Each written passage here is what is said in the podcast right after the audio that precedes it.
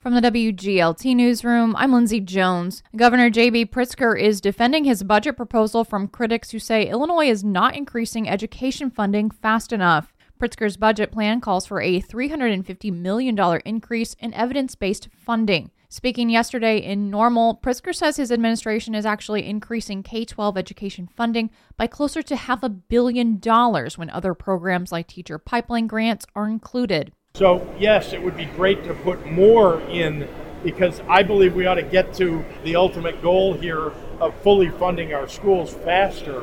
Education advocates published an op ed this week arguing for increased evidence based funding to offset inflationary pressures and the end of COVID relief money. The housing crisis in Bloomington Normal is forcing one Bloomington shelter to get innovative. Home Sweet Home Ministries has started a master leasing program that helps struggling prospective renters find stable housing. CEO Matt Burgess says tenants sign their leases with Home Sweet Home. The shelter helps them meet payments and other goals so the tenant can eventually sign their own lease. The ultimate goal for everybody that we're serving is that they wind up in permanent housing. Burgess adds the organization is still working out the kinks. A Normal West High School teacher got a big surprise this week with an awards presentation and hallway parade celebrating a recent award. April Sherman was named Computer Science Teacher of the Year by Project Lead the Way, a national network supporting STEM education. Sherman says she was especially touched by student testimonials. Sometimes teaching and coaching are thankless professions, and so when we can actually hear from students